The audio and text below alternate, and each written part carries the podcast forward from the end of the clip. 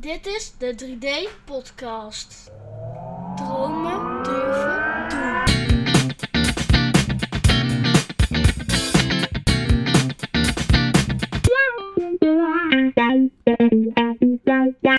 Goedenavond, mijn naam is Frank Kiemenij en welkom bij 3D-podcast. De 6e episode en de eerste in het nieuwe jaar 2021 beginnen we met een speciale kandidaat. Een kandidaat van het kamp van Koningsbrugge. 8 lange dagen, ondergedompeld in de wereld van de Special Forces. Een ijzeren discipline en wilskracht waren de kernwaarden die de deelnemers moesten bezitten. Ik heb het genoegen om vanavond te spreken met Krijn Ottens. Goedenavond, Krijn. Nou, goedenavond. Mijn naam is Krijn Ottens. Ik ben 22 jaar en ik ben een van de 15 deelnemers van Kamp van Koningsbrugge, zoals je weet. Ik kom uit het dorp Oosterwijk en mijn passie waar ik me eigenlijk elke dag mee bezig hou is voornamelijk fitness. Fitness? Een stukje probeer ik eigenlijk ook mijn passie door te geven aan zoveel mogelijk andere mensen. Tof dat je er bent. Leuk om met je in contact te komen. Ja, ingelijks. En eigenlijk stel ik altijd de eerste vraag, wat is jouw droom? Want ik heb de 3D-podcast Dromen durven doen. Wat is jouw droom van klein kind af aan al? Dat mag van klein kind, dat mag vanaf nu. Nou ja, vanaf kleinste kind af aan, ja, dan heb je natuurlijk een hele andere visie. Hè? Dan zit je nog een beetje in het sprookje van dat alles mogelijk is en alles kan. En dat is nu ook nog steeds. Alleen nu komen er natuurlijk wel andere dingen bij kijken. Dus het wordt allemaal een stukje realistischer in het leven, zou ik het zo zeggen. Ja. Maar mijn droom op dit moment, mijn ideale plaatje is eigenlijk mijn eigen PT-studio. En dan probeer ik gewoon mijn passie die ik voor fitness heb zo goed mogelijk over te brengen aan andere mensen die eigenlijk ook bij mij in de PT-studio lekker willen komen trainen en verbeteren, eigenlijk werken aan een verbeterend leven, zowel fysiek als mentaal. En want waar komt dat vandaan? Even springen eventjes terug. Je zei je bent 22 jaar, je woont in een klein Brabants dorpje. Woon je nog thuis of woon je op jezelf? Ja, ik woon thuis bij mijn ouders. Eigenlijk klein gezin. Ik heb een zus, 26 jaar, en die is wel al het huis uit. Oh ja. Dus in principe nou lekker rustig aan. Ik woon nog gewoon thuis. En dat brengt natuurlijk ook weer voordelen met zich mee. Omdat je natuurlijk nog niet zo heel veel verantwoordelijkheid hebt. En gewoon dingen kan proberen natuurlijk. Hè. Ja, en waar is die liefde voor de fitness geboren? Hoe was dat de eerste sport waar je mee in aanraking kwam? Of... nee, zeker niet. Nee, ik ben eigenlijk al heel mijn leven bezig met sporten. Ik ben eigenlijk op mijn 5e begonnen met voetbal. En dat is eigenlijk doorgegaan tot, ik denk, mijn 17e. Maar de passie voor fitness is begonnen op mijn 14e. Dus op mijn 14e-jarige leeftijd. Ik was best wel een schreeuw mannetje. En ik wilde gewoon een beetje breder worden. Hè? Een beetje gespierd eruit zien in die tijd. Ja. En, toen mijn vader nam me toen mee naar de sportschool. En zo is eigenlijk die passie voor fitness ontstaan. Juist. En je vader fitnesst ook? Nu niet meer. Nu niet meer. Dat is ondertussen al een tijdje geleden. Ik probeer hem natuurlijk wel elke keer te motiveren om weer terug naar de sportschool te gaan. Ja. En ik heb met een deal afgesproken als de fitnessen weer open zijn, dat hij met mij mee gaat trainen. Dus, kijk, dat is een mooie afspraak en dat motiveert vast. Want jij bent nu een personal trainer? Nee, op dit moment doe ik eigenlijk niks. Dat is misschien voor straks misschien. Er zit best wel een lang verhaal aan gekoppeld. Ja. Maar op dit moment niet. Ben ik eigenlijk niks aan het doen. Maar ik ben wel op zoek naar weer personal trainen. Oké. Hey, en dus je had goed de tijd. En daar kwam in één keer de oproep van Jeroen van Koningsbrugge op tv. Zie jij het zitten? Ben jij fit? Zou jij de Special Forces willen meemaken? En toen dacht jij ineens, dat ga ik doen. Het was eigenlijk een impulsactie. Ook weer, mijn vader stuurde een link door. Ik dacht dat het op Facebook was. En hij stuurde het door en ik las het artikel, of ik weet niet wat het precies was. Het was een soort van wervingscampagne. Ik las het en ik dacht op dat moment van, weet je wat, we gaan gewoon, de motivatiebrief? Of je moest een aantal vragen invullen en ik dacht, weet je wat... we kunnen het gewoon proberen, we hebben toch niks te verliezen, dus ja, waarom niet? En ik was eigenlijk op zoek naar een nieuwe uitdaging. En bij mij, heel veel mensen weten ook in mijn omgeving dat het niet zomaar een uitdaging moet zijn, maar ja, het meeste eigenlijk. En ja, daar kwamen de Special Forces kwam daar zeer goed bij kijken. En was jij al wel eerder onder de indruk van dit soort beroepen? Heb je dat wel eens door je hoofd heen laten gaan? Van, goh, dat zou ik ook wel eens willen? Ja, zeker. Nu nog steeds. Ik bedoel, dat is er altijd... ja, ik denk dat bij elke jongen wel... vast wel een keertje door het hoofd is gegaan. Ja. Ik denk misschien ook bij jou. Ik denk bij iedereen. Het leger natuurlijk. Maar nooit echt de keuze gemaakt om het een keer te kijken. Wel op kennismakingsdagen geweest. Ja.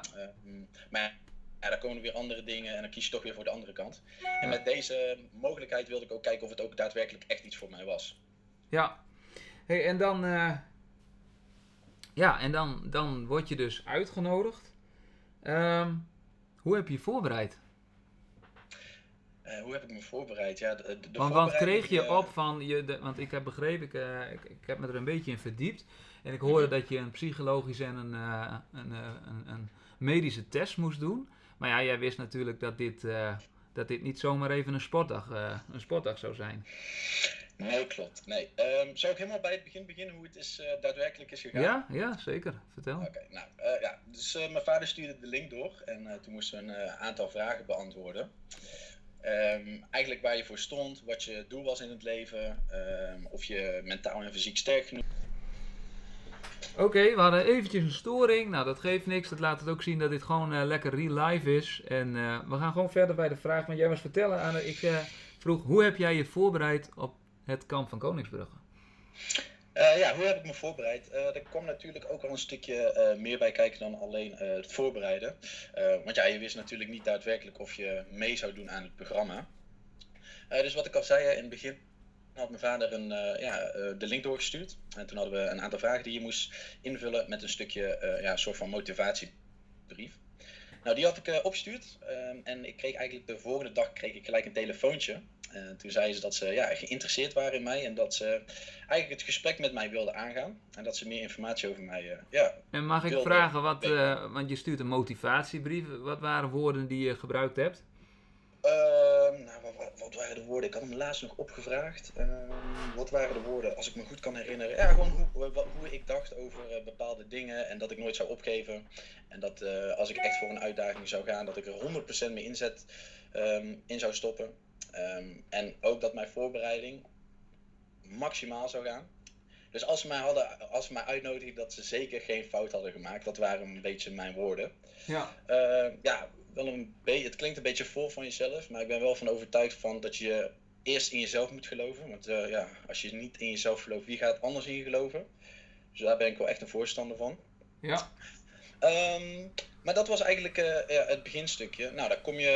uiteindelijk heb je een telefonisch gesprek. Nou, dat gaat ook goed. En dan mag je voor de eerste keer naar Amsterdam, bij hun daadwerkelijk op gesprek. Ja. Dat is dus tijdens de voorbereiding. Ik had wel eigenlijk gelijk van het moment dat ik mijn motivatiebrief naar hen had opgestuurd, ging ik gelijk mijn trainingen aanpassen. Dus daadwerkelijk echt veel meer op kracht-uithoudingsvermogen trainen. Want destijds deed je gewoon een paar keer fitness in de week. Namelijk de richting bodybuilding. Dus dan moet je niet denken aan die hele grote jongens die op podium staan. Nee. Maar je leeft wel hetzelfde leventje of wereldje. Dus je bent wel daadwerkelijk elke dag bezig met voeding, elke dag bezig met training. Okay. Dus het valt eigenlijk wel onder bodybuilding. Ja.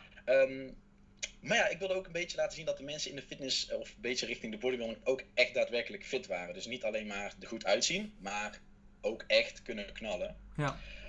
Nou, maar mijn voorbereiding ging van in het begin, dus ik was... mijn kracht was heel goed. Ik had goede krachtuithoudingsvermogen, had ik goed. Alleen mijn conditie moest ik echt aan verbeteren. Ik heb daar gelukkig wel genoeg de tijd voor gehad. In het begin, ik zeg je heel eerlijk, in het begin begon ik met gewoon heel easy. 5 kilometer hardlopen in een bepaalde tijd. Eerst in het bos, omdat mijn schenen weer niet gewend waren aan de harde ondergrond. Nou, het ging echt van beginnend, zeg maar qua conditie, qua hardlopen ging het echt van nul. Ja, wat had jij? Heb jij kennissen die bij dit soort special forces zitten? Of had je, want ik heb ook wel eens op internet een schema gevonden om dat je fit moet worden voor de mariniers. Daar hebben ze een soort trainingsschema van 16 weken. Want tussen het gesprek en daadwerkelijk de opnames, hoeveel tijd zat daar tussen? Als ik me goed kan herinneren, kleine 2 maanden, 2,5 maand, als ik het goed kan herinneren hoor. Ik denk 2 maanden zoiets. Oké. En dan zit je 1,5 maand in onzekerheid, want dan weet je natuurlijk niet of je daadwerkelijk mee moet doen. Dus ik was vanaf dag 1 was ik echt elke dag gewoon aan het knallen. Wat ik al zei, ik was qua kracht was ik gewoon top, was ik in topvorm. Alleen het conditionele gedeelte moest echt omhoog. Ja. Toen begon ik gewoon met hardlopen, heel easy. Begon ik om de dag met hardlopen. Elke dag uiteraard kracht. Dus het was wel 7 dagen in de week trainde je, 2 keer per dag. Dus de intensiteit was heel hoog. Maar dat deed ik ook expres, omdat ik wist dat tijdens de opleiding zelf dat je constant door moet. Dus er zijn geen rustmomenten. Dus daar trainde ik wel op om dat eigenlijk soort van na te bootsen. Dat wist je? Ja, ik wist dat het eraan ging komen. Ik had een hele erge visie gecreëerd wat er aan zou komen. Dus elke keer als ik aan het hardlopen was, ja, echt, dan zag ik de ergste dingen voor me. Om eigenlijk mezelf niet zozeer te motiveren, maar om nog harder te gaan, om niet in dat beeld te komen wat ik voor mezelf had geschept. Ja, mooi. Dus dat kan voor sommige mensen demotiverend werken. Alleen voor mij werkte dat zo goed, dat ik nog harder ging trainen, nog beter, nog harder, tot uiteindelijk die beelden in mijn hoofd gewoon verdwenen. En dat ik uiteindelijk die mindset creëerde van, weet je, als die beelden komen, geen probleem, ik ben er klaar voor. Ja, want volgens mij kun je trainen wat je wil, maar volgens mij ben je er gewoon nooit klaar voor. Want als ik het heb gezien, en ja, weet je, gemiddelde personen die erbij zaten waren gewoon uberfit. Maar ze vinden altijd wel een manier om je in ieder geval gewoon af te breken. Ja, dat klopt. Ja, wat je zegt, je bent er eigenlijk nooit echt klaar voor. Maar je weet op een gegeven moment wel, zit je in zo'n flow, zit je in zo'n voorbereiding. Ja. Dus je moet bedenken dat je, in ieder geval, ik zag het echt als topsport. Ik zag het echt als one shot. Ik moet alles gewoon geven wat erin zit en ik neem dit echt serieus. Dus ja, op een gegeven moment kom je in zo'n flow terecht en dan weet je ook aan jezelf van oké, ik kan heel ver komen en ik kan het daadwerkelijk ook misschien nog wel gaan halen. En ja, op een gegeven moment, wat ik al zei, je traint op een gegeven moment 12 à 14 keer in de week. Dat is het fysieke aspect. Maar in je fysieke aspect komt ook natuurlijk het mentale gedeelte kijken. Ja. Weet je, de trainingen gingen, op een gegeven moment gingen ze nergens meer over. 4:30 ging je op een gegeven moment marsen met een grote rugzak op je rug. Elke ochtend koud douchen. Allemaal die kleine triggertjes om de comfortzone helemaal uit te sluiten. Er was in die 2 maanden tijd was er bij mij geen comfort meer te vinden. Het was echt alleen maar, ik drilde mezelf zo hard om uiteindelijk, zeg maar, als het erop aankwam, dat ik het gewoon, ja, een soort van kon handelen. Zo zat ik in mijn voorbereiding. Goed dat je zegt koud douchen, dat doe ik inmiddels al... Al een aantal jaren. Maar ik voer het zelf wel op. Ik zit nu al op een minuut. Mm-hmm. Maar dat is echt super, super goed voor je. Maar ook gewoon wel, net wat je zegt, doorzetten. En als je dat elke dag meet, dan zie je ook gewoon de progressie. Ja, zeker. Van de eerste keer 10 seconden. Ik douche niet zozeer koud. Ja, het is natuurlijk ook gezond natuurlijk, maar...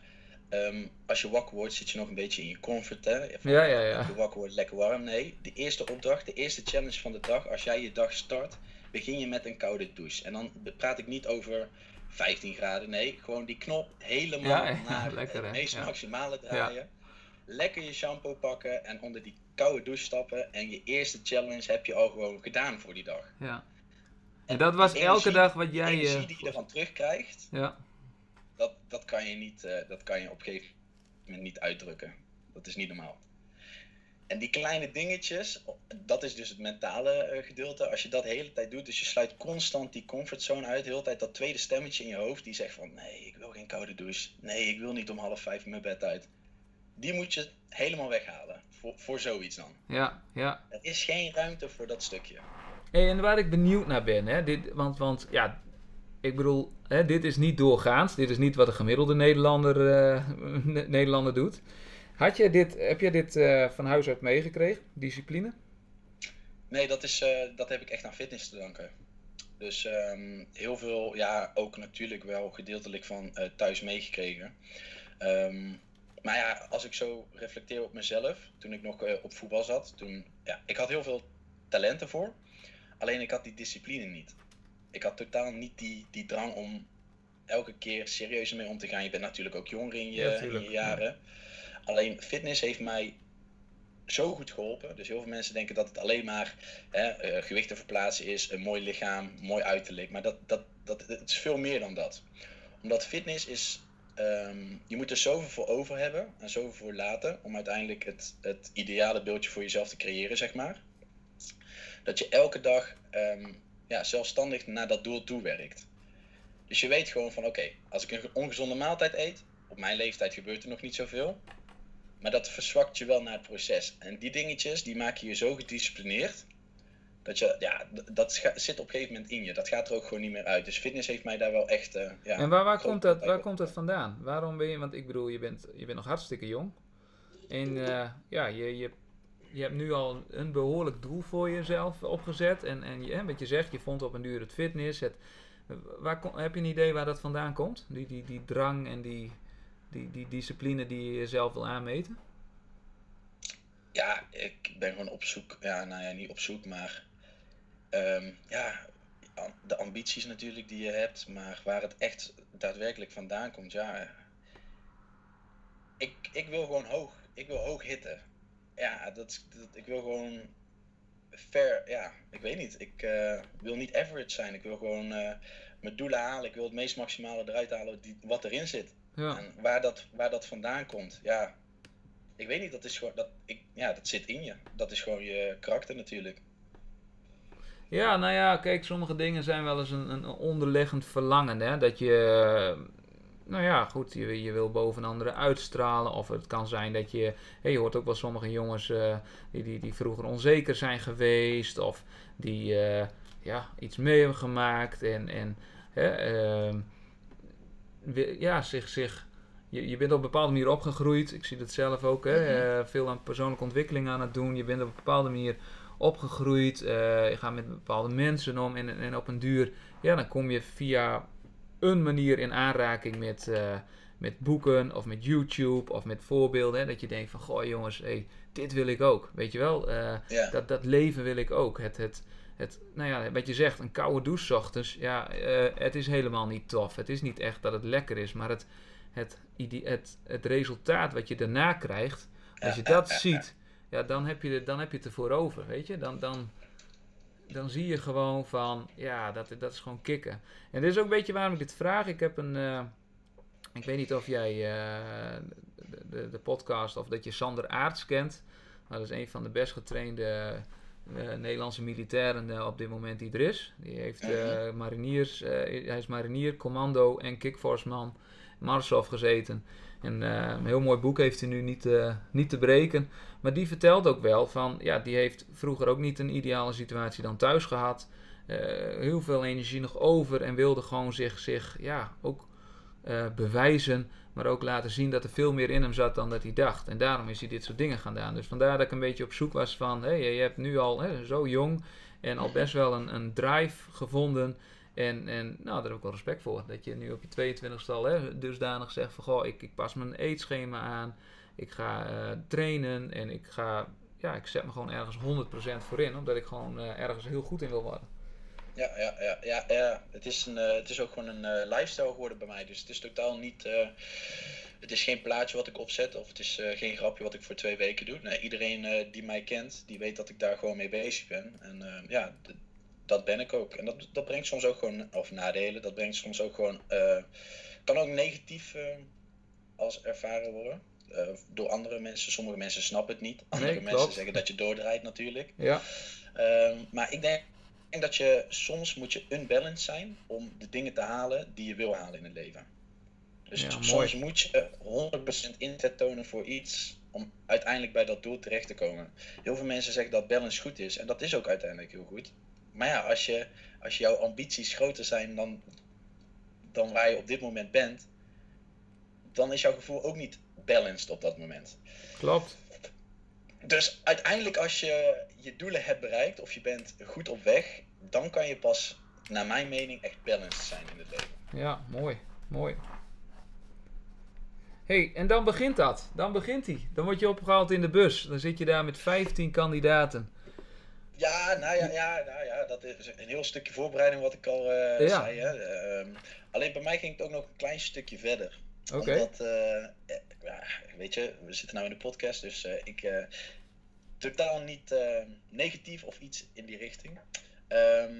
Maar ik had best wel een stukje onzekerheid met me mee. Omdat ik... ik wist tot denk ik 1,5 week voor het programma wist ik nog steeds niet of ik mee mocht doen.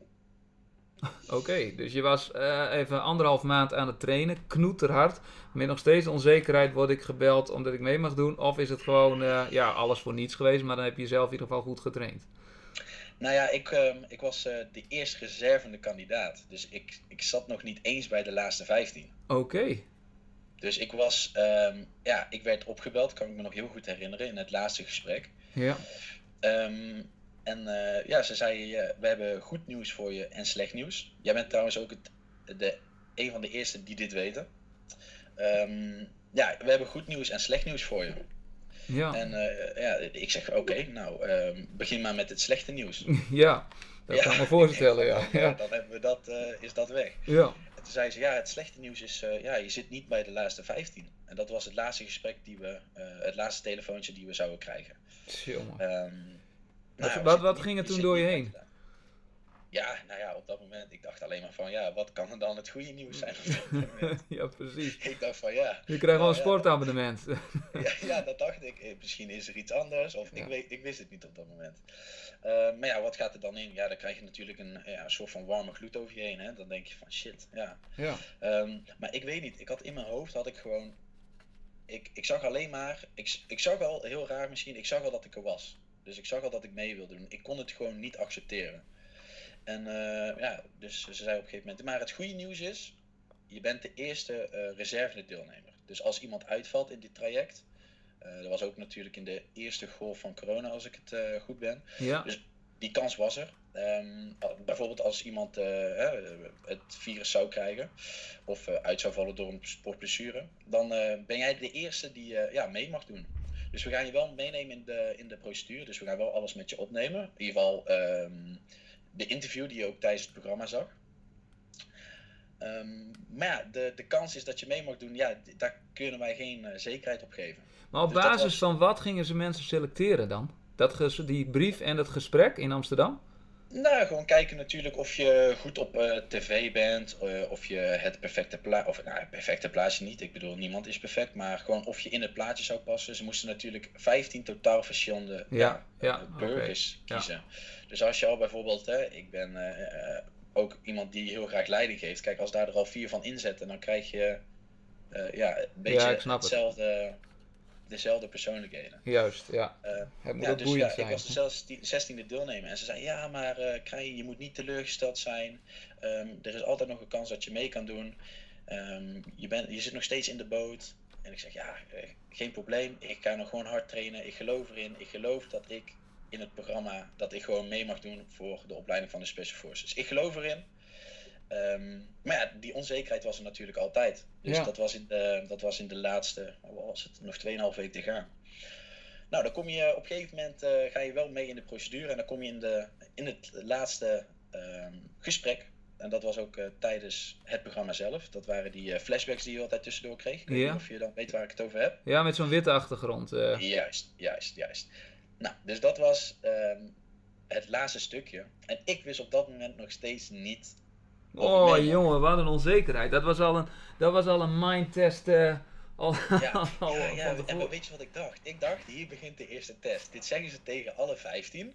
Ja, juist. En dan kijken ze wat jouw reactie is. Of je zegt van, laat maar zitten dan. Of wat je reactie is. Ik dacht van, dit is de eerste test.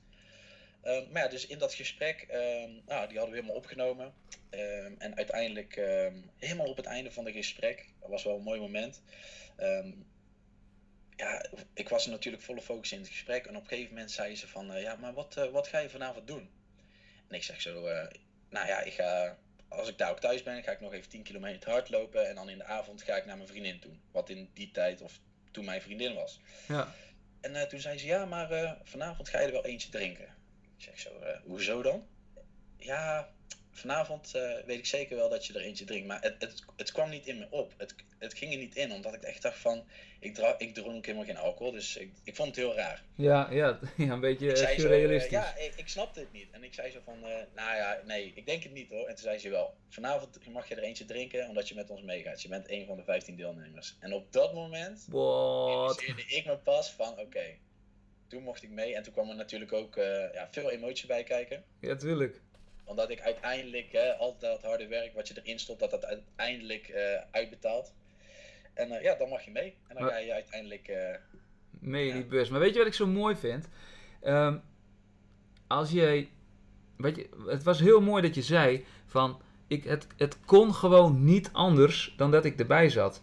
Weet je, als jij veel met persoonlijke ontwikkeling bezig bent... En ik zeg wel eens, gooi het in het universum. Hè, gooi het in de lucht en het zal zich returnen. Het komt bij je terug. En... Of dat nou, dat had ook kunnen zijn dat je niet had meegedaan, maar dat je wel gewoon topfit voelde en was om eventueel gewoon helemaal mee te doen met, voor de vooropleiding voor de commando's.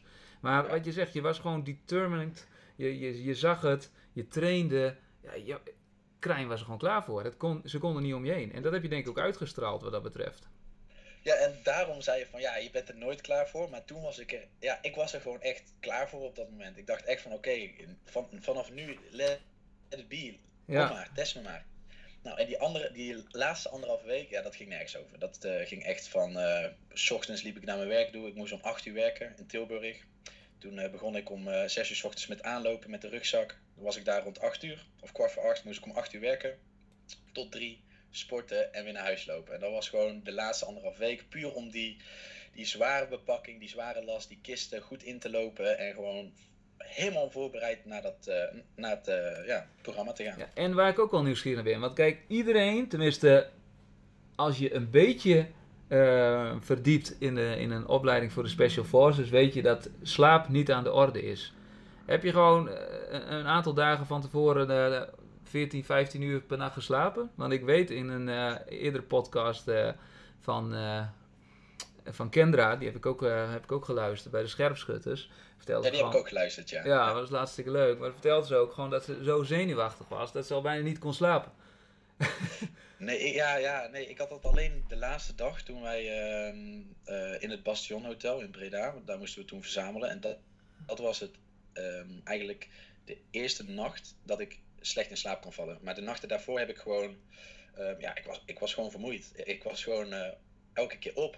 En 2 dagen, 3 dagen van tevoren ben ik wel gestopt. Of 2 dagen van tevoren ben ik gestopt. Ja. Heb ik natuurlijk nog een aantal sportmassages gehad om alles goed los te masseren. Maar qua slaap, nee, gewoon normaal gedaan. Ik slaap altijd per dag slaap ik rond 8, 9 uur. Meestal tegen de 9 uur aan.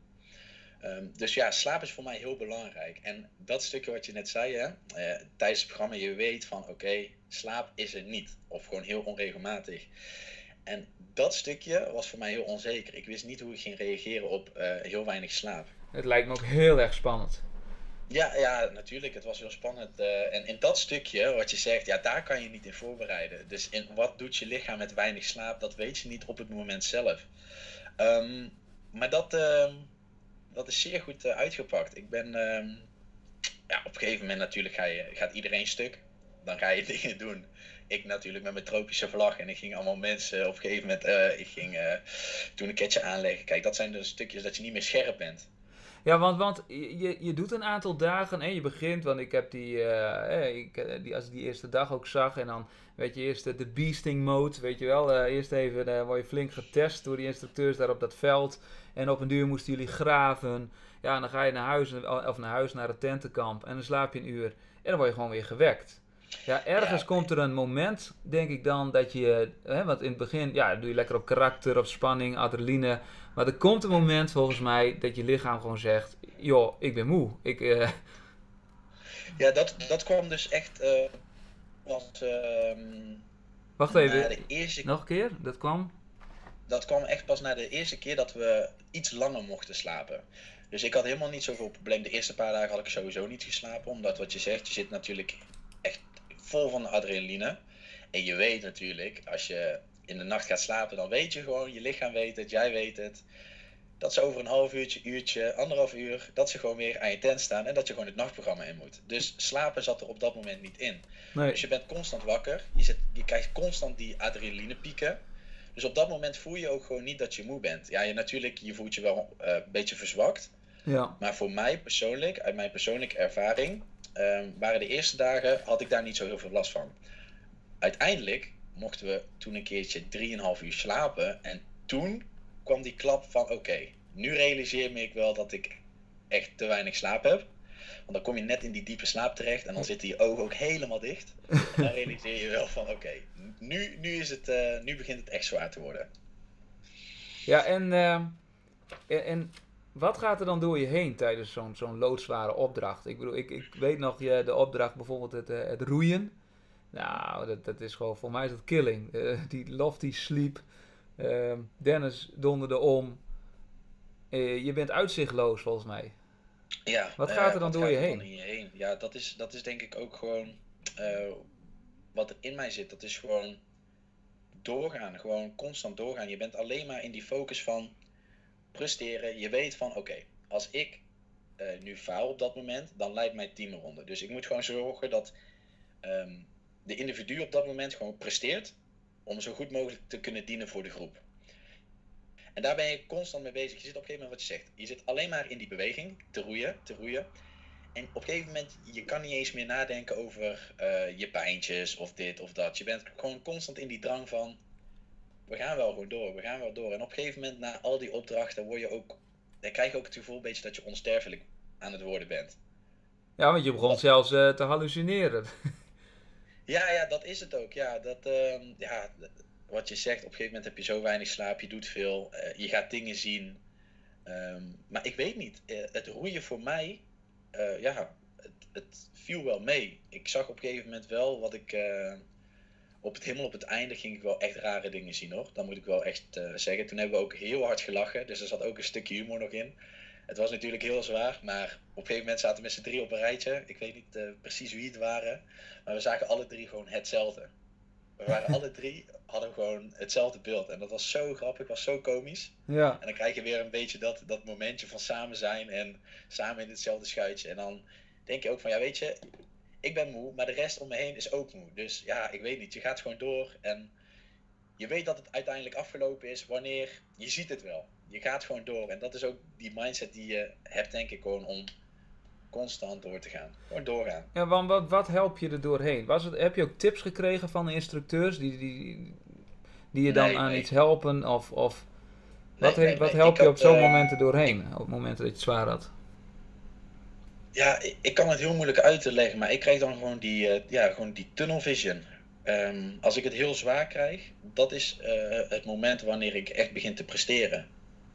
En dat heb ik ook zeg maar nagebootst in mijn voorbereidingen. Dus trainen wanneer je eigenlijk niet meer kan en dan begint de training pas. Oké. Dus zeg maar, je gaat hardlopen bijvoorbeeld of je gaat marsen. En wanneer je denkt van oké, nu zit ik echt op het randje. Dan moet je die knop omzetten van oké, maar nu begint het pas. Dus nu gaan we pas nog een keer die kilometers afleggen die je eigenlijk al hebt afgelegd. En als je in dat stukje traint, dus je traint tot failure en eigenlijk ga je voorbij failure, dan kom je in dat stukje terecht van dat je maar constant door blijft gaan. En dat is ook heel belangrijk in de voorbereidingen die ik ook mee wil geven aan andere mensen. Omdat het zo lang hetzelfde is dat je gewoon daarop moet gaan trainen. Dus je moet niet trainen van oké, ik ga nu 5 kilometer lopen en die 5 kilometer loop ik makkelijk uit. Nee, je loopt 5 en daarna ben je bijvoorbeeld, of de anderen lopen 10. En als je 10 hebt gelopen, voor sommige mensen die zijn dan op. En dan loop je nog een keertje 5. En die laatste 5, dan loop je pas echt op je daadwerkelijke kunnen. En van oké, wil je het echt? Wil je dit? En dan boek je uiteindelijk vooruitgang. Daar zit die processie van overload, gewoon het voorbijgaan. Ja. Nou, ik vind het al heel wat als ik nu... ik ben vorig jaar begonnen met hardlopen en nu doe ik dus 5,5. En net wat ik je zei bij de intro al van... sinds dat ik dit kijk, ja, ik hou me al heel lang bezig met special forces en dat soort dingen. Dat intrigeert mij enorm.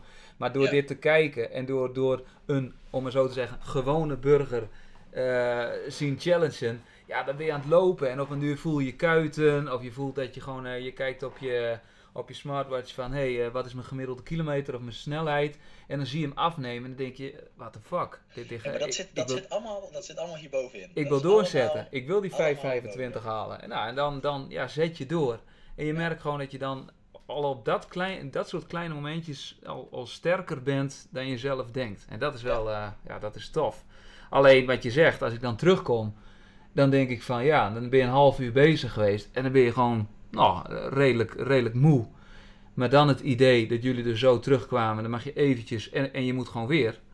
Oh, dat is wel, dat is pittig. Ja, dat is zwaar. Ja, dat is echt pittig. Alleen je kan, hoe kan ik dit het beste uitleggen? Als jouw lichaam weet dat er ook geen einde aankomt, dan gaat het ook gewoon uiteindelijk door. Als je, wat ik al zeg, hè, als jij die connectie van jouw lichaam tot jouw mind goed hebt, en jij maakt die connectie, dan volgt jouw lichaam gewoon. Jouw lichaam stopt niet, omdat jij wil gewoon doorgaan. Dus als ik een 10 kilometer loop, dan voel ik hem ook. En dan heb ik ook, denk ik van oké, ja, dit was lekker. Ja. Ik voel nu iets. Ja. Maar dan weet je dat je daarna niks hebt. Maar als je daarna weet van, ik moet weer weg, dan ga je gewoon. Ja. Dat is ook dat stukje wel van, als je op een gegeven moment ergens in zit, in die bubbel, dan gaat jouw lichaam gewoon mee. Nou, want ik wil ook echt zeggen, die instructeurs, respect. We gaan er natuurlijk vanuit dat Ray en Dai dit ook luisteren. Maar ja. Die houden dit ook gewoon vol. Want die hadden ook niet veel slapen door de dagen heen en moeten mee. Nee, zeker nee. Ik heb er respect voor. De ene, die instructeur, zeker. Ray is volgens mij een keer zo oud als jij bent. Mm-hmm. En shout rustig mee. Nee, ik keek ook echt tegen hun op. Dat is natuurlijk... Want hoe heb je hun ervaren? Want in het begin, ja, ze staan daar. Ego kan aan de kant. Je hebt er niks meer te vertellen. Je bent gewoon een nummer. Op dat moment, geloof ik. Ja, wat ging er in... Want ik kan me best voorstellen dat je op momenten denkt... En nou hebben jullie natuurlijk 8 dagen gedaan... Maar wat ik zeg, in dat boek luister ik... Die jongens moeten dan vervolgens... dit zijn dan de kennismakersdagen van 3 dagen... En dan gaan ze de eco en dan heb je gewoon 8 weken. Ja. Nou, volgens mij kun je instructeurs op een duur gewoon wel afschieten. Ja, dat is natuurlijk een beetje die drill hè, die ze op je uitoefenen. Ja. Maar ja, de ene oor in, de andere oor uit. Soms gaat dat natuurlijk niet. Had je daar moeite mee? Ik heb ervaren, ja. Gewoon, ja. Ik heb totaal geen één lachmomentje met ze gehad. Totaal niet. En dat komt mede ook door mezelf. Want jij bent ook wel autoritair van jezelf. Juist, hè? Daar gaan we straks nog even over hebben. Maar ik bedoel, je komt... Volgens mij kan het niet anders zijn dat je jezelf tegenkomt daar. Want zij hebben natuurlijk honderden en niet duizenden mensen voorbij zien komen. Allerlei persoonlijkheden. Ja, je zal niet de eerste zijn. Zeker, nee, dat was op een gegeven moment was dat ook mijn valkuil natuurlijk. Hè. Dat is ook een van de redenen waarom ik het programma heb moeten verlaten. Maar ja, wat jij zegt, dat botste. Hun waren dat, ik waren dat. Maar ik weet niet, dat deed ik niet expres, maar dat was gewoon mijn houding op dat moment. Want ik dacht, je moet gewoon die houding hebben van, weet je, serieus, doe je ding. Ik kwam niet op het tv om mooi te zijn of grappig te zijn. Het was gewoon, wat ik zei, mijn doel stond vast en ja, dat was het. En totaal geen lachmomentjes gehad met ze. Heel veel respect voor ze. Het waren ook echt voorbeelden voor me. Maar, want even op dat stukje, wat je zegt, ik had hem, dat is wel grappig dat je zegt valkuil, want dat had ik dus ook opgeschreven van, je komt erg zelfverzekerd over. Mijn vraag was, hoe komt dat? Maar je zei net al van, ja, eigenlijk weet je niet zo goed hoe dat komt. Je hebt, volgens mij is het meer, als ik je zo begrijp, een houding die je jezelf hebt aangemeten, omdat je denkt van, ja, dat is mijn overlevingshouding, door gewoon, ja, leiding te nemen. Ja, het heeft je uiteindelijk de das omgedaan. Hoe heb je dat ervaren en kijk je er nu ook anders tegenaan? Maar ik neem aan dat je terugkijkt en dan zie je jezelf. Maar...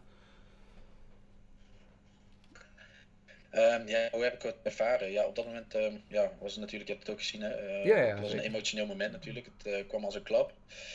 Omdat ik echt, ik had ook echt zin in het evaluatiegesprek, omdat ik gewoon wilde weten wat ze van mij vonden. Dus hoe ik had gepresteerd, wat mijn houding was, of ik het goed deed, nou, enzovoort.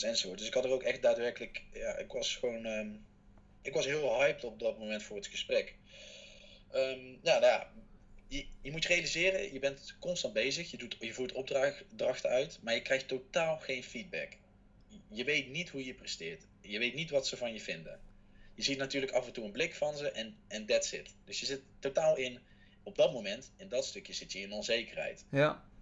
Tuurlijk. Dus je kan heel zelfverzekerd zijn, maar dat stukje is gewoon onzekerheid. Want je weet natuurlijk, je hebt al een gevoel van hoe jij denkt dat je presteert. Ja. Maar wat je zegt, ze hebben al duizenden verschillende mensen gekregen. Hun weten het precies.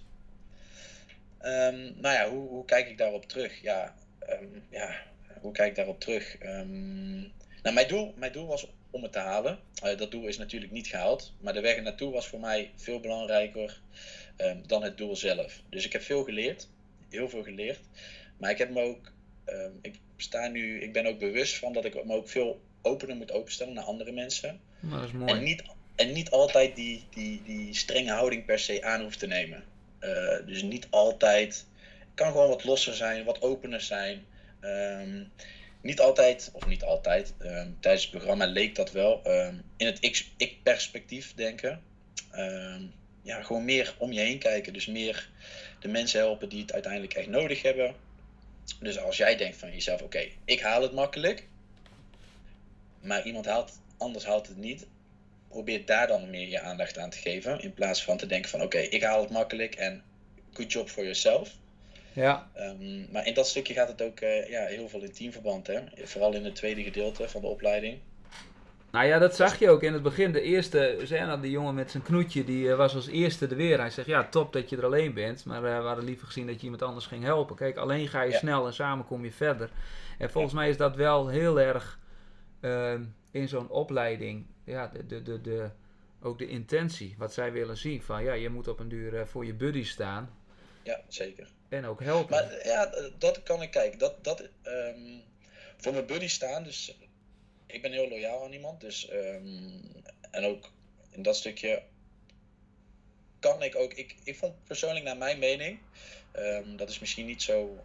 natuurlijk, het is tv, hè, dus ze kunnen de momenten uitpakken die ze zelf willen. Mm-hmm. Maar ik heb wel altijd wel nagedacht in teamverband. En ik heb ook wel altijd de mensen geholpen die het nodig hadden.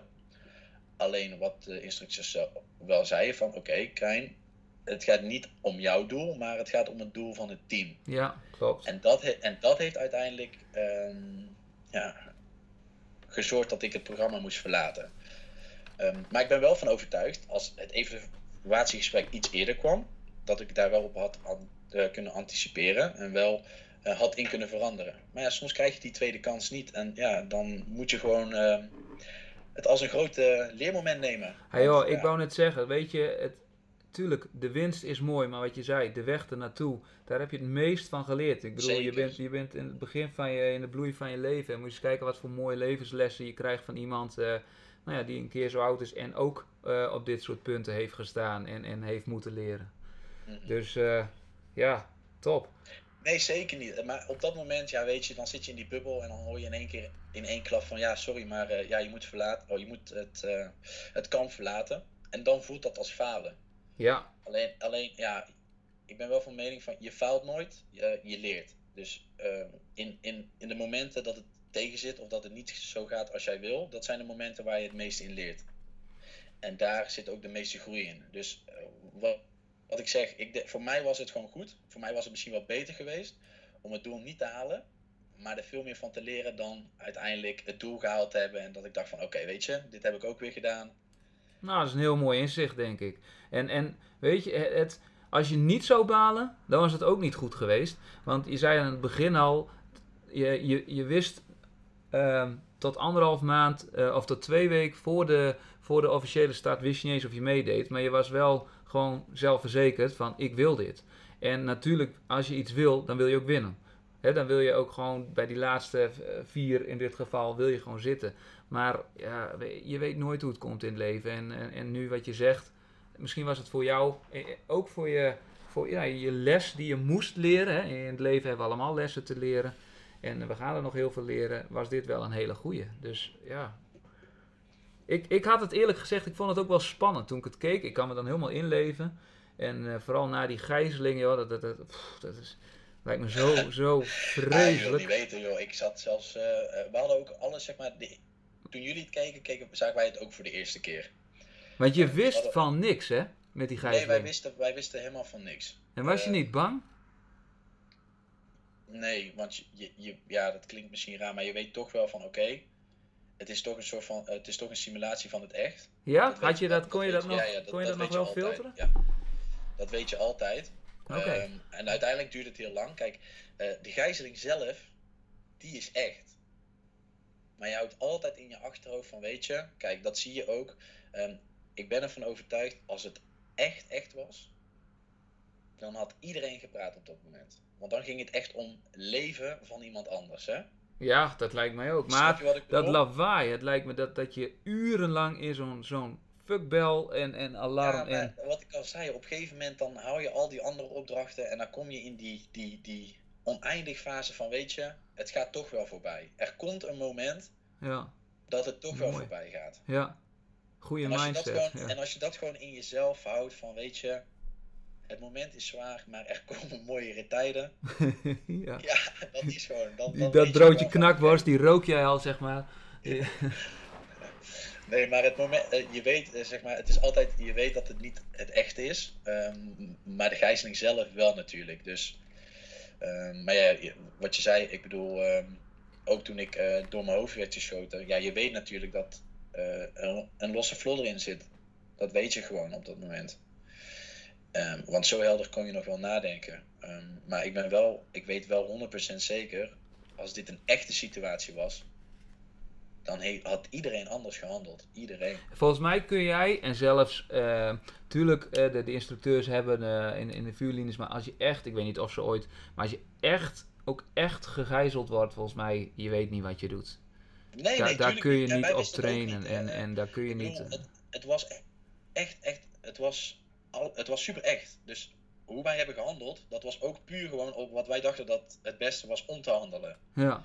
Alleen wat ik zeg, je weet wel altijd van oké, je zit natuurlijk wel aan een bepaald veiligheidsstukje van oké, er kan niks ergs met me gebeuren. Maar wat je zegt, als je echt in die situatie komt, en ik hoop voor iedereen dat dat niet zo gebeurt. Echt niet. Dan is het gewoon hoop op het beste. En echt waar, meer kan je niet doen op dat moment. Nee. Hey, wat vergeet je nooit meer? Ja, er is niet specifiek één ding. Wat vergeet ik nooit meer? Ik denk gewoon, het complete plaatje. Letterlijk. Dat klinkt misschien heel cliché, maar gewoon het totale plaatje van heel de opleiding naar alle mensen die erom... eigenlijk alle andere 14 kandidaten, de staf, Jeroen zelf... De instructeurs allemaal, gewoon het totale plaatje. En wat dan het meeste eruit sprong, was dan het roeien en de parachutesprong. Dat waren een van de mooiste momenten in de opleiding. Had je dat ooit eerder gedaan? Parachutespringen of roeien? Ja, parachutespringen. Nee, dat was de eerste keer voor mij. Wow. Ja, dat was echt kicken. Dat was echt heel tof. Ja. Maar omdat er gelijk een missie aangekoppeld was, had je totaal niet de tijd om het in je te kunnen opnemen. Dus je sprong uit het vliegtuig, je was beneden en je moest gelijk weer presteren. Je moest gelijk weer doorgaan met die opdracht. En uiteindelijk pas, weet ik veel, uren daarna dacht je van, wow, ik ben gewoon uit het vliegtuig gesprongen. We hebben gewoon... Ja. We zijn gewoon gedropt uit een airplane. Hoe sick is dat? Ja, vet. Maar je kon het gewoon niet realiseren omdat je in die drang zat van doorgaan. Ja, mooi, echt mooi. Hey, en waren er 8 dagen, 24 uur de camera? Want je op een duur heb je nog wel door dat er een camera is? Nee, dat gaat heel snel weg. Dat is in het begin natuurlijk, in de eerste dag, in het begin dan merk je wel van oké, er is een camera draaiende. Ja. En dan ben je relatief nog fit. Maar uiteindelijk ben je zo gaar. Die camera interesseert je niks meer. Die camera wordt op een gegeven moment, ook tijdens het roeien, die werd zo irritant, omdat we een hele tijd met die grote bouwlampen op ons aan het schijnen waren om het perfecte plaatje te creëren. En bij nachtblind. Dus elke keer gingen we naar links. Het moesten we de hele tijd corrigeren. Dus op een gegeven moment raakten we ook echt gefrustreerd door die camera's. En ja, weet je, op een gegeven moment, ja, wat ik al zei, je weet het op een gegeven moment niet meer. Nee. Nou, en dat is maar goed ook natuurlijk, hè. Hey, hoe was de sfeer in die groep? Want ja, jullie kenden elkaar natuurlijk niet. Op het moment dat jij weinig geslapen hebt, uit wordt gedaagd, moe wordt, voor een challenge staat. Ja, dan kom je achter iemands echte persoonlijkheid. En nou is dat natuurlijk maar voor een 8 dagen. Maar toch, je zit dag en nacht ben je met elkaar. Ja, dat eigenlijk super tof. Het was eigenlijk echt een geweldige groep. Maar in het stukje roeien, toen zag je wel gewoon echt de frustraties komen.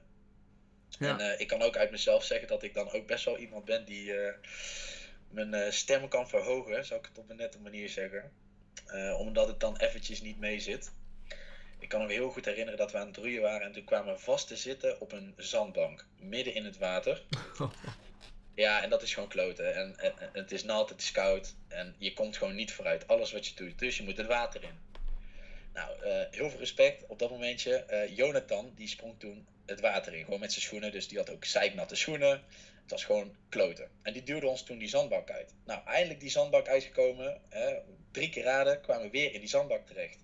Ja. En dan word je zo gefrustreerd. En dan, wat je zegt, dan leer je elkaar echt kennen. Maar dan zie je ook het mooie ervan. Dus dat je echt als een team samenwerkt. En dat je echt daadwerkelijk met z'n allen samenwerkt om het einddoel te behalen. Maar gewoon, ja, geweldige mensen. Geweldig, echt. Je leert in zo'n korte tijd iedereen zo goed kennen. Je ziet gewoon letterlijk precies hoe iemand is. Ja, mooi. En je krijgt ook echt respect voor diegene. Dus je zou ook echt op dat moment alles voor diegene doen. Dus dat is wel heel mooi. Nou, ik denk als luisteren dat ze het heel fijn vinden dat je dit zo zegt. Hey, ik heb... We zijn alweer 50 minuten... Lekker aan het praten. Ja. De tijd gaat snel, hè. En het is een stuk minder zwaar dan in een roeiboot. Maar, hey, ik ben nog heel nieuwsgierig, hè. Wat zijn nou je mooiste leermomenten geweest, hè? We hebben net al even gehad over je attitude, zeg maar. En ik vind dat je het heel mooi verwoord hebt. Zijn er nog meer dingen? Als je erop terugkijkt... Ik bedoel, in 8 dagen is je leven echt even op de kop gegaan. Ik denk dat je... Nou, je komt jezelf tegen, je krijgt les. Wat zijn nou je mooiste leermomenten? Dat is een hele mooie vraag. Mijn mooiste leermomenten? Ja, even kijken. Nou ja, in dat stukje van je kan altijd verder dan dat je daadwerkelijk denkt, dat weet iedereen uiteindelijk. Dus dat is niet echt een leermoment geweest voor mij. Ja, maar echt de leermomenten voor mij zijn geweest, dat is echt het stukje dat ik gewoon uit het programma ben gezet. Dat waren wel echt eye-openers voor me. En dat heeft me ook wel weer op dit moment... ik heb heel lang geen contact gehad met eigenlijk mijn beste vrienden. En dat stukje heeft mij ook weer geholpen om eigenlijk gewoon weer contact te zoeken met die mensen. En om die slechte band weer tot beter te brengen. Kijk, mooi hè? Ja, dat zijn wel gewoon leermomenten geweest van... gewoon jezelf veel opener stellen naar andere mensen... minder denken in ik, meer denken in wij. Altijd gewoon voor mensen klaarstaan. Een luisterend oor zijn. Gewoon meer die dingetjes. En minder van presteren, minder ik. Maar ja, meer echt de rest om je heen. Mooi. Heel mooi. Ik had nog even kijken hoor. Ik had nog een paar andere mooie vragen. Maar dat heb je eigenlijk allemaal al even beantwoord. Wat denk je dat... Hoe zag jij het, zeg maar, mijn deelname aan Kamp van Koningsbrugge? Hoe heb jij dat ervaren? Nou, wat ik zeg, ik vind het wel heel knap. Ik ben zelf gisteren 37 geworden. En gefeliciteerd. Ja, dankjewel. Ik begon op mijn 22e een eigen bedrijf. En dan in de zin van ik was een klus- en montagebedrijf. En toen vond ik mezelf, hè, je voelt jezelf ten opzichte van de ouderen, volwassenen, een broekje. En dan denk je echt van, ja, kan ik dit wel? En jeetje, ik kom bij een klant en ik kan de zoon zijn. En ik ga hier voor een aantal duizenden euro's kozijnen verkopen en die monteren. En ja, dat was voor mij best wel een onzekere periode. Ook wel weer een toffe periode wanneer ik het dan gewoon voor elkaar kreeg en iets tofs opleverde en gewoon op een duur jongens aan het werk had. Ja, maar nu ik de laatste 4 jaar, ik ben weer een vaste dienst gegaan en ik moet altijd een uur rijden. Dus ik luister heel veel podcasters, luisterboeken, YouTube-video's luisteren. Luisterboeken. En daardoor ontwikkel je jezelf op een hele andere manier. Hè? Want ja, mag ik daar heel even op inhaken, wat je net zegt, hè? Ja? Je zit per dag 2 uur in de auto, toch? Ja, ja. Ja, kijk, en jij besteedt die 2 uur eigenlijk het beste hoe jij die tijd kan investeren. Heel veel mensen luisteren dan op dat moment naar de radio of naar muziek. 100%, ja. En muziek kan je ook wel inspireren natuurlijk. Maar hoe jij het doet, is gewoon het meest maximale uit die tijd halen. Ja, wat je zegt, podcast, boeken, luisterboeken.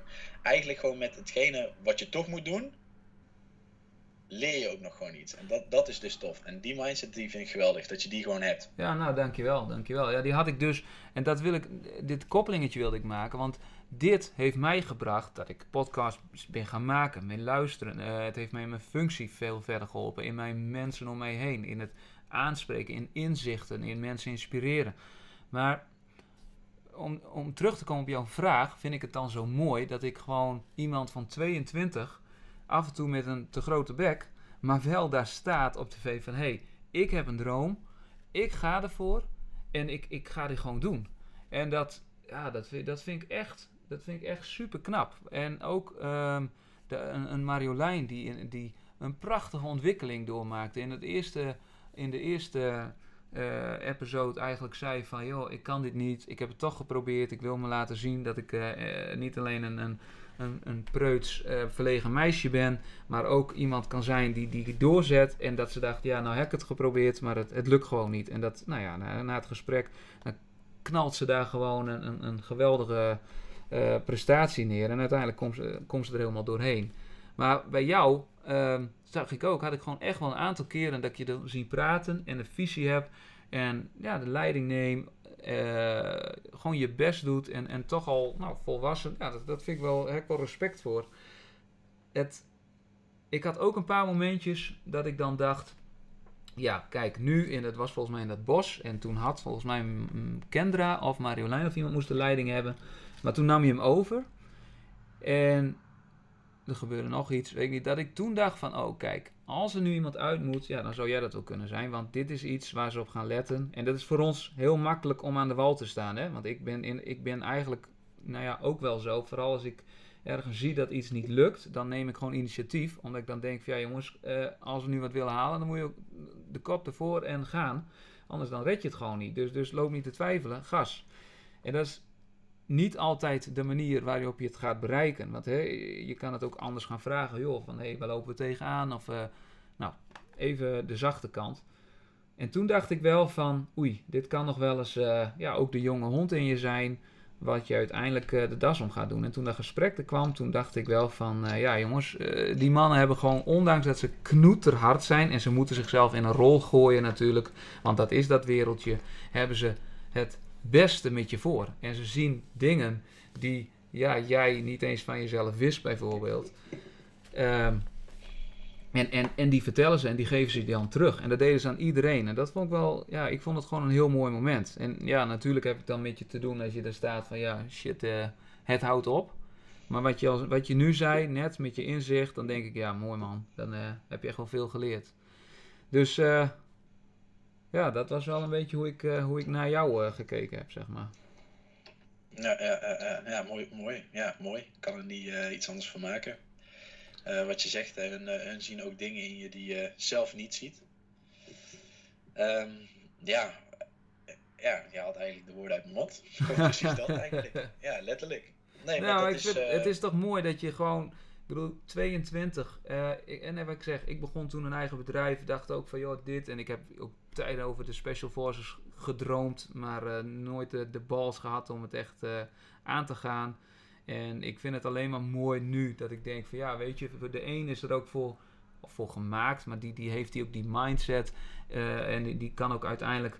Want ja, je bent uiteindelijk wel een onderdeel van de regering, om maar zo te zeggen. Hè? Je moet doen wat zij willen. En ik heb altijd wel daar wel eens moeite mee gehad in andere bedrijven. Dat Als ik iets moest doen waarvan ik het gevoel had, ja, maar dat dient niet het doel. Bijvoorbeeld, het dient niet de klant te helpen. Maar iemand wilde dat iets heel snel gedaan werd, zodat hij zo snel mogelijk zijn geld verdiende. Maar niet de klant helpen. Ja, daar had ik dan heel veel moeite mee. En uiteindelijk ging dat dan ook niet. En daarom was ik ook voor mezelf begonnen. Maar door ontwikkeling en door ervaring, ja, dan kom je gewoon achter wat je gewoon echt ambieert, zeg maar.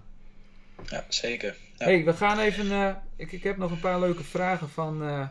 Want mensen die hadden gereageerd op de Instagram post. Oké, ik ben benieuwd. Ja, dus die gooien we even voor de voeten. Even kijken. Julian DH04 die vraagt: wil je überhaupt nog iets binnen Defensie doen? Of zou je opnieuw de commandoopleiding willen gaan doen? Ja, die vraag heb ik heel vaak gehad. Of redelijk vaak gehad. Nou, weet je wat het is? Het is wat je zegt. Het moet echt in je zitten en je moet het echt willen. Ze zeggen ook, hè, commando word je niet, maar je bent het. Ja. En ik denk dat ik er heel goed in ben. Maar het is niet mijn passie. Dus het is niet wat ik uiteindelijk wil. Ik denk dat ik, als ik mijn passie daadwerkelijk voortzet, dat ik daar nog meer uit kan halen, dat ik uiteindelijk bij de korps commandotroepen voor mezelf kan halen natuurlijk. Hè? En natuurlijk, geweldige job, maar er komen ook heel veel andere dingen bij kijken. Ja. Heel veel mensen denken altijd, hè, de opleiding en dan heb je de beret en dat is mooi, mooi, mooi. Maar je moet je ook realiseren dat er ook een heel andere kant aan zit. Het kan als een jongensdroom beginnen, maar het kan heel snel keren naar een nachtmerrie, zou ik het zo zeggen. Ja. Dus ja, het moet echt, je moet het echt willen en het moet echt in je zitten. En ik vind het hartstikke tof en je ziet het ook. Ik straalde ook in dat stukje. Maar ik denk dat ik echt in echt mijn passie, dus echt mijn passie voor fitness, dat ik daar nog veel meer in kan bereiken dan dat. Dus ik denk het niet. Ik ben nog jong, maar ik denk het niet. Nee. Nou, dank je. Jitte Xo die vraagt: wat is nou echt een hoogtepunt? Nou, volgens mij heb je die eigenlijk al wel benoemd. En was er ook een dieptepunt dat je bijna wilde stoppen? Dat vind ik trouwens wel een mooie vraag. Dat is een mooie vraag, ja. Nou ja, hoogtepunt hebben we het over gehad. Dat was het parachutespringen en de opdracht het roeien. En was er een moment dat ik dacht dat ik ging stoppen? Nee, die was het niet. Die was er gewoon niet. En waarom was die er niet? Ja, daar hebben we eigenlijk over gehad. Als je gewoon die mind creëert van, weet je, er is één doel en dat doel moet je halen, dan doe je gewoon kosten wat kost. Doe je alles eraan om dat te halen. Dus dat moment, ik heb 0% nagedacht over opgeven of stoppen of wat er in die richting valt. Dat komt niet in mijn straatje voor. Kijk, heel goed. Nou, even kijken, wat is dit? Ook een band of een mits. Julian Grobbe die vraagt: Krijn, heb je tips voor het fysiek voorbereiden van de Special Forces functie? En eigenlijk heb je dat in het begin al gezegd, maar ik vond het wel een hele mooie en die kunnen we misschien wel even herhalen. Volgens mij zei jij dat je... Het trainen naar failure en daar eigenlijk dan begint je training pas. Precies. Dat stukje bedoel je, die neem ik aan, hè? Maar ja, mijn tips. Heel veel trainen op kracht-uithoudingsvermogen. Dus het is niet belangrijk dat je 150 kilo benchpresst of met heel veel zware gewichten werkt. Natuurlijk kan je wel een beetje die progressie overload creëren en af en toe je trainings wel een beetje aanpassen dat je wel sterk genoeg bent. Maar focus je voornamelijk op kracht-uithoudingsvermogen en heel veel conditie. Conditionele gedeelte, heel veel duurloop, heel langdradig. Dat is heel belangrijk om op te trainen. En dan om die extra prikkel te creëren en om je mind ook goed te zetten is, je gaat trainen, dus je loopt een 10 of je rent een 10 kilometer. Je bent moe, alles doet zeer en dan begint je training pas. En ook al loop je er daarna nog maar 2, in die 2 kilometer, daar zit pas je progressie naar meer en naar een betere versie van jezelf. En als ik daar denk ik nog wat op toe mag voegen... En dat vind ik wel grappig dat jij nu net vertelde van iedereen. En dat, ik denk dat ik dat beeld vroeger ook had van Special Forces. Dat zijn de stoere mannen. Stoer eruit, gespierd, mooie uniformen, bad guy dingen doen, martial art, schieten. Maar er zijn ook heel veel dingen wat gewoon niet tof is. En er bestaat een kans dat je de dood in ogen moet zien. Dus het stukje van Simon Sinek heeft een heel mooi boek van What's Your Why. Hè, dat je echt gaat kijken van waarom doe je nou wat je doet? Wat is jouw intrinsieke overtuiging? Dat je daar ook heel goed over na moet denken. Ja, zeker. Dus het is niet alleen maar voor die opleiding. Maar denk ook alsjeblieft goed na over wat er allemaal kan gebeuren. Dus stel, je traint natuurlijk, je wordt opgeleid om uiteindelijk uitgezonden te worden en het veilig te maken in dat gebied. Maar daar moet je ook echt goed over nadenken. Er zijn heel veel mensen waar ik talloos respect voor heb die nu allerlei problemen hebben. Dus realiseer je alsjeblieft goed. En wat is, wat je zegt, waarom wil je het? En vraag die vraag bij jezelf. Ja. Nou, even kijken. Peter 016 vraagt, ga je alsnog proberen om in het leger te komen? Daar heb je net antwoord op gegeven. Melle 0538 die zegt, wat vond Krijn niet goed wat hij gedaan heeft?